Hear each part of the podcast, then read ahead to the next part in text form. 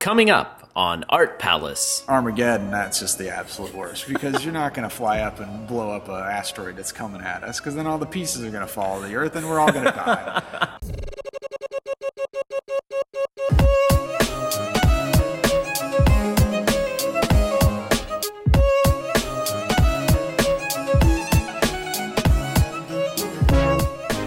Welcome to Art Palace, produced by Cincinnati Art Museum. This is your host, Russell Eyrig. Here at the Art Palace, we meet cool people and then talk to them about art. Today's cool person is Dean Regas from the Cincinnati Observatory. So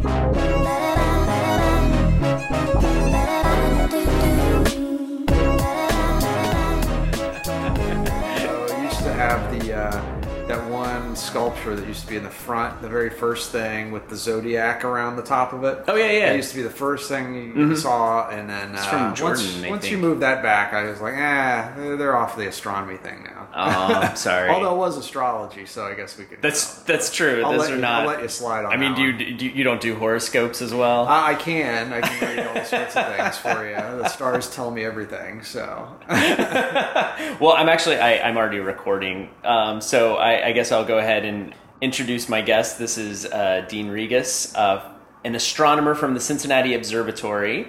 And you might have also seen him on Stargazers, which airs here on WCET, I would assume, is probably the channel you probably would catch it on. And you also have a new book called Facts from Space.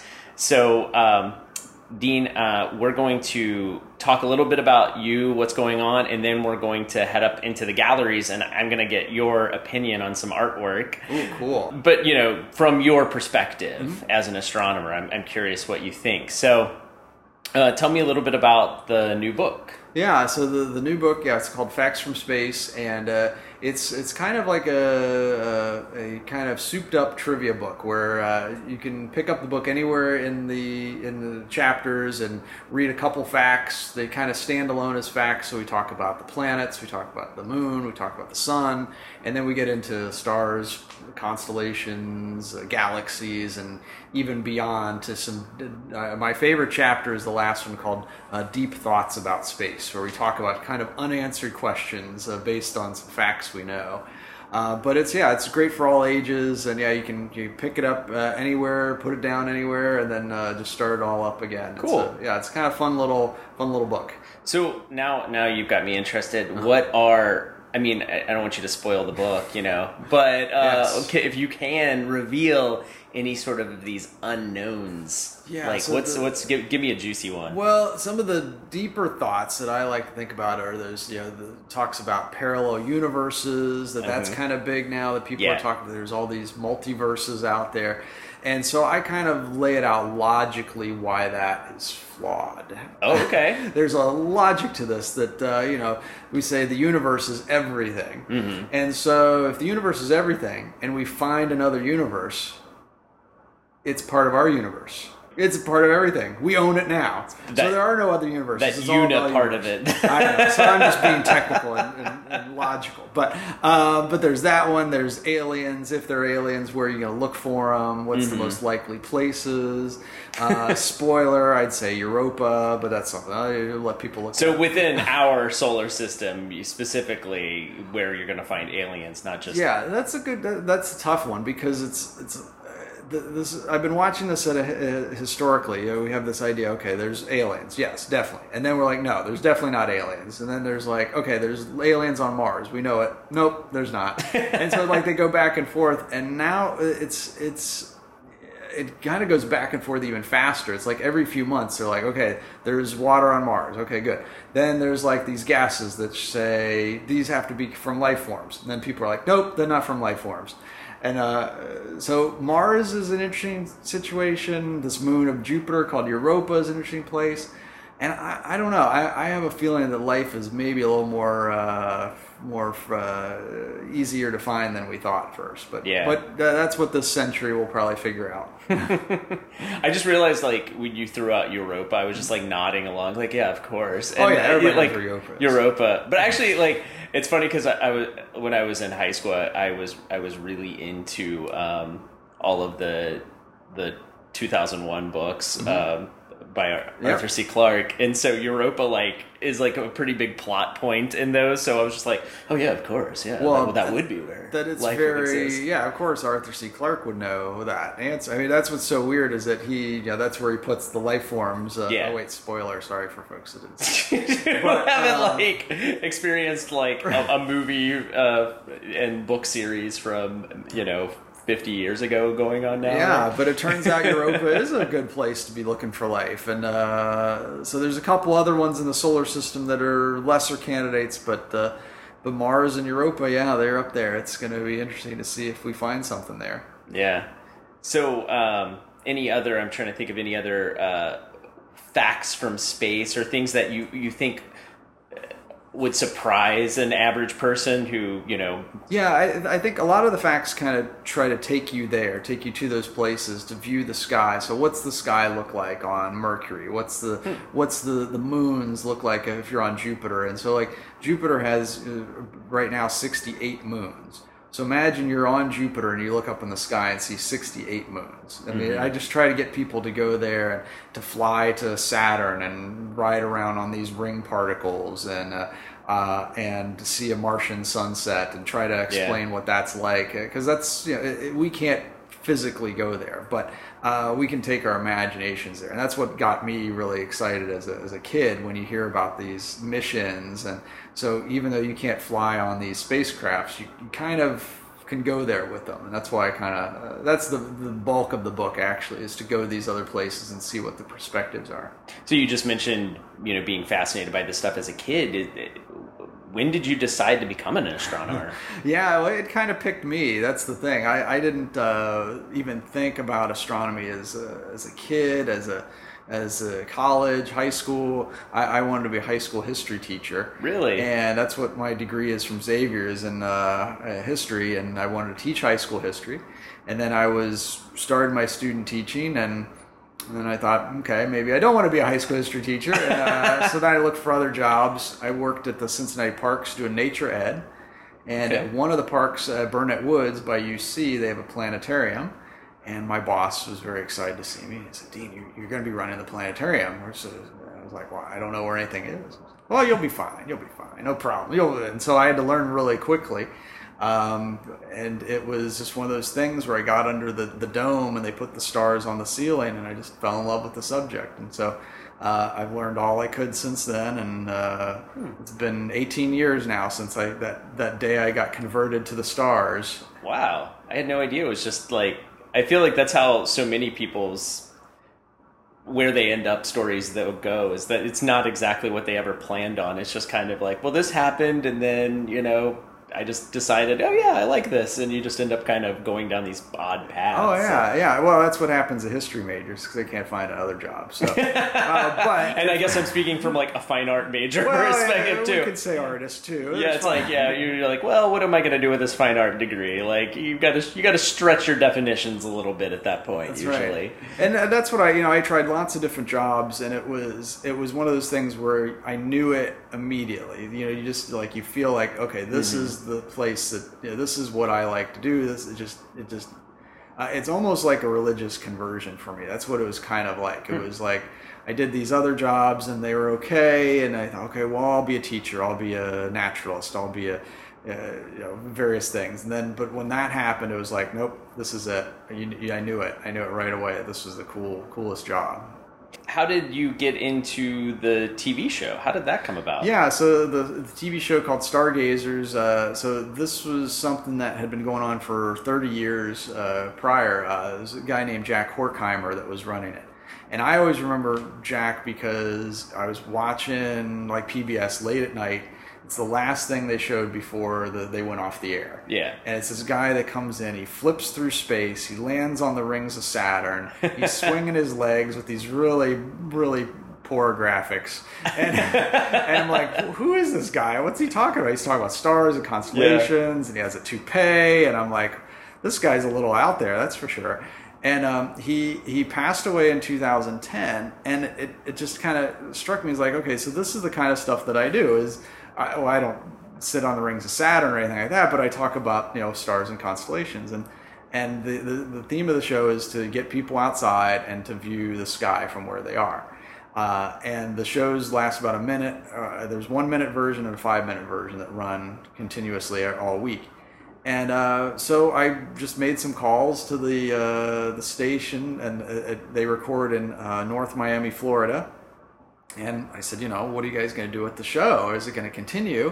And they're like, well, we're going to try out some new hosts, and we don't really have anybody for next month. You want to come try it out? And that was that. Wow. So now it's two hosts. It's myself and another astronomer. His name's James Allberry. He lives in Florida. And so we just every 2 months we record 2 months worth of shows. So, wow. So it's pretty fun. So now we just stand in front of a green screen and pretend that we're in space. Wait, you're not really on that hoverboard? Yeah, I know. The graphics are very convincing. I understand. I know. You're really destroying the magic for me, Dean. I thought you were flying around in space. Sorry about all those times. That was one of the anecdotes one of the cameraman gave me. He said, I said, do you have any like stories about Jack Horkheimer? He said, oh, well, I remember this one time Jack was out and this lady came up to him and shook his hand and said, Jack, oh, I'm so glad to see you're safe. I'm so glad to see you're back here on Earth because they just throw you in space all over the place. I'm really worried for you. And he's like, yes, I'm okay. And I'm sure the effects then were even less convincing, possibly, yes, than today. Yeah. Wow. But so the show, it's on. It's aired all around the country on PBS stations. So locally, it's on 48 and 14. So your channel 14 Think TV, they run it also. It's probably one of those shows that, kids have to watch in school too, isn't it? Like, I mean, probably somewhere someone is subjected to you. That's right. Whether they want to or not, somewhere. They have to. Yeah, we hear that a lot of teachers that play these because they're online now, so you can access them. You don't have to wait till midnight to watch them. Teachers show them, and I get some fan mail every once in a while, and emails from all around the country. So like in Wisconsin, apparently it's huge in Wisconsin, Kansas, and Nebraska. They just that's where I get a lot of my stuff from for some reason. Well, I remember a lot of those PBS shows that we would watch in school, and of course, it didn't matter what it was. It was so exciting because you're getting to watch TV in the middle of the day. Yeah. So it always had this oh, it's special, So I'm sure to a lot of there's some kids out there. It's you're the best part of the day. It's ooh, we're gonna watch Stargazers now. That would be cool. I have to ask if that's the case. You think all right, well they've got so many other things they could be watching and.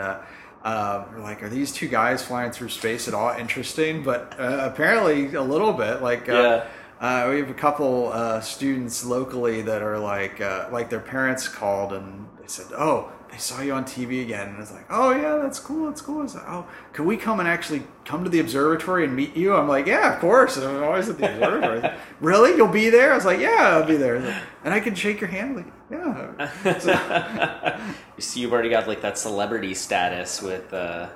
Maybe with fifth graders. Drawing to fifth graders and people over 80. That's pretty much where. No. Those are your fan base. That's right. That's the fan base so far. Just got to get the rest of them right in the middle there. Yeah. What you said just a second ago about the position. Look at the stars from where they are. Mm-hmm. It just reminded me about something I didn't realize until I was talking with you another time about that the night sky does look different depending on where you are on the planet. Yes. Which seems pretty obvious now to me looking back, but it was just something that I had never considered, that if you were in the southern hemisphere, you see different constellations, which is kind of crazy. You just feel well, obviously everyone looks up and sees the same stars, but no, it's kind of based on where you are. Yeah, it's not that the constellations are different configurations. Orion is still Orion, it's just the angles. So the farther south you go, then Orion is upside down. And the Big Dipper, if you go really far south, you can't even see the Big Dipper in the southern hemisphere, very far south. Yeah. And so, you get these whole new stars, and so... so you could, if you kind of picture it, we're living on a globe, and as you walk down the globe, then you get to see the stars that were down there. Right. So in Cincinnati, we can only see maybe about 70% of the sky, somewhere around there. But there's this third of the sky that's down below the horizon we can't even see. So when you go down to Florida, you can see different stars. You go down to South America, see different stars. And, but the one thing that I do like is that the moon is the moon no matter where you are. So you see the same moon anywhere on Earth. It's the same phase. It's the same size, all that stuff. It just tilted a little bit differently, that's all, but it's the same moon. So whenever you're, you know, if you're apart from your loved ones or something like that, you'd be like, yeah, look up at the moon. You're both looking at the same moon at the same time, and seeing somewhere out there. Exactly. Well, that's a good segue into going up to the gallery. So let's head up and look at some celestial artwork. Awesome, sounds good. Okay.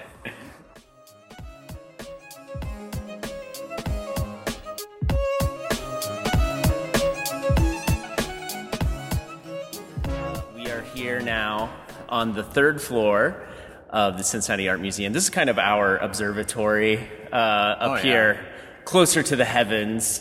So we've come up as high as we can to gaze at the stars, and we're actually looking at a piece, contemporary artwork by Anna England called Night Sky Spiral 2. So, Dean, I didn't tell you what we were going to come look at, so you are 100%, this is a surprise for you, but what was your first impression when you walked in and saw it? Well, it's quite impressive. I like it a lot. There's so many different things going on it. There's these circles that they're arranged in the spiral shape, and each one of the circles looks to me, as an astronomer, to have astronomical things on them. So she got that one good. I mean, I can actually recognize certain things that are on there as an astronomer. We got a spiral galaxy on one of them. We got some nebulas. We got shooting stars, like from a meteor shower. And so each one of the circular, they look like, you know, kind of circular black rocks. There's this waxy, whitish features that, to me, it looks like what you'd see through a telescope, actually. Really? Mm-hmm. So that's interesting. So, and it's interesting because, you know, that sounds like in some way some very like precision kind of thing. But knowing how she makes these, that the designs are all created with smoke, right, basically, in the firing process that she uses. So the black areas are you know, where the smoke has touched the clay discs, and then the white areas are where, you know, something was obscuring it. So like sawdust or different things she used to kind of keep the smoke from getting to certain areas. So there's it's not a super precise method. It's a little bit, you know, there's like some experimentation in there to create that. But then in a way, it's kind of, I guess that there's not a real precision to the way those things happen, I guess, in the universe either. No, and so it's kind of the black and white feel of it, you know, the black background with the white of the light of the stars or light of the galaxies or the nebulas and this. And really this is, and the fact that they're circles, this is kind of like I'm looking through an eyepiece. That's what each individual one is like a different view of different parts of the of space, because we get these Hubble telescope pictures with all the colors and the, you know, the greens and the reds and the blues, but this shows in black and white. This is pretty much what you would see through some really giant telescopes if you put your eye up to them. And even the arrangement, the spiral, seems to be something you just mentioned, like a spiral galaxy, something that you do see happening in space, right? That spiral shape. Yeah, I guess if I were thinking, let me see, galaxy-wise. See, I'm trying to think if this reminds me of any certain galaxy. I mean, there's other pictures of two galaxies running into each other. I guess that's kind of the closest that I'd see to this. You know, our Milky Way galaxy would just be one giant spiral, and so this is kind of a two spirals. So it could be two galaxies coming together, I could say. So I'm not sure if that was intentional, but I like the placement of some of them. I mean, there's a couple of them I would even say I might venture a guess as to what object they actually are. I can actually see real things that are in space, at least to me. It gives me the impression, like there's one that looks like the Orion Nebula right there. There's another one that looks like it's called the Ring Nebula. There's one that looks like a galaxy. There are a couple, I'm sorry, as an astronomer, I can't identify. They're probably fictional, but that's fine. At least they give you the impression of certain objects in space. Yeah, I don't think she was probably trying to go for any actual real places. And I am super critical of when people try to put astronomy and art. Really? You know, yeah, because I'm like, nope, that's not right. That's not right. They should have consulted me first. You know, maybe there's a little bit of that, but yeah. This I'm happy with. It passes the Dean test as being at least good. Scientifically accurate enough I look at it and I like, okay, that's a nebula. I can go with that. That looks, and it's beautiful too. That's are there things that come up all the time when you're watching movies that just drive you crazy that people say or yeah. TV? Oh yeah, it's hard to watch an astronomy movie with me. I mean, it's wait, what's an astronomy movie? Well, there's The Martian. Interstellar, Gravity, that kind of stuff. Oh, okay. I was like thinking there's movies about the torrid lives of astronomers or something. There should be some of those, that's for sure. It's very exciting life. But okay. So I guess a lot of science fiction basically would have. So what were some of your beefs with? The worst ones would be Armageddon. That's just the absolute worst. Because you're not going to fly up and blow up an asteroid that's coming at us, because then all the pieces are going to fall to the Earth and we're all going to die. But anyway, Bruce Willis has got to do something. Right. Then there's Apocalypto, that one where that was like the Mayan. Yes. So he's about to be sacrificed when a solar eclipse happens, and that saves him. Again, sorry, spoiler on this one, too late. But anyway, so the solar I think we've passed the threshold of spoilers for Apocalypto. It's cool. So the solar eclipse saves him, and then he's running through the jungle that very night, and it's a full moon, which is complete nonsense. It's a new moon, shouldn't be anyway. Whatever. So it's stuff like that. It ruins movies for me. So you can't be you can't watch one of those movies with me. But it's so funny the things that take people out of movies that are like very particular. I don't probably have a ton of those, but anything that takes place in an art school or like a drawing class, I have the same kind of reaction. Like anything about sort of like nude model etiquette. Oh, really? Yeah. They'd be like, oh, no, they wouldn't be sitting like that. Or yeah, I mean, one of the things, like, I was watching a movie where the nude model, who was this, like, hunky guy, like, he took his jeans off, like, in front of everyone. And you're like, that's not how it works. Like, they already are naked, and then they have a robe on. And then, so, like, the disrobing is a lot less sexy, you know? So they just kind of, like, take it on and on. You know, it's not like... So, but you're usually that's the point of having a nude model in a movie is that somebody's going to be like, oh my, that's right, And then of course, like in real life, you're so over it. Like there could be nothing probably less sexy than figure drawing. Usually, by the time you've done so much of it, usually. So I always wondered. Well, now the mystique is gone. Thanks. Yeah, I thought that's how it was. Like, and that's like my astronomy in movies that drives me crazy. But it's really not. It doesn't come up that often. So I guess I live a charmed life. Yep. Well, now that was a huge diversion, but that's what I'm excel in. That's all right. Any other thoughts about this? Well, yeah, and I just like the space. We're on the third floor here. There's a lot of light here.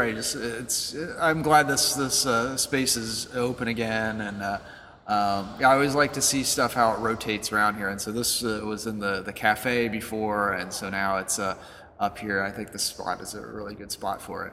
You know what I was just noticing too that is interesting is the sense of scale that's happening with this because of the disc changing and the way they're kind of organized, and it's cool because they start out as like with very small discs at the ends of the spirals and then get sort of larger in the middle.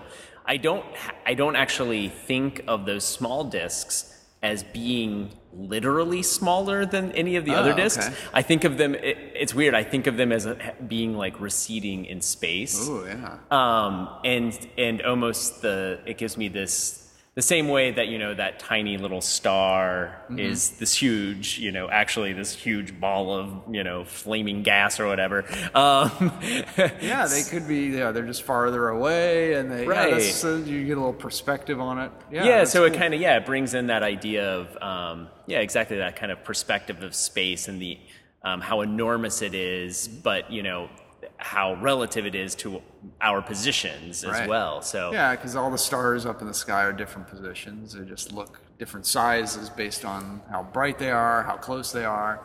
And what would be really cool is if the artist put some infinitesimally small circle in the very center that we can't see, but she knew it was there. That would be pretty cool. I'll have to look closely. I'll go up real close to it. Well, don't get too close. You'll get yelled at. Alarm, right? But anyway, I'm just going to assume that, she put something really tiny in there. It's microscopic. And it just keeps going. Yep. All right, well, thanks for coming and looking at artwork with me today, Dean. Oh, this is fun. Thanks for having me. We'll have to try it again. Sure. Thank you for listening to the very first episode of Art Palace. We hope you'll be inspired to come to the Cincinnati Art Museum and have conversations about the art yourself. General admission to the museum is always free, and now we are also excited to offer free parking.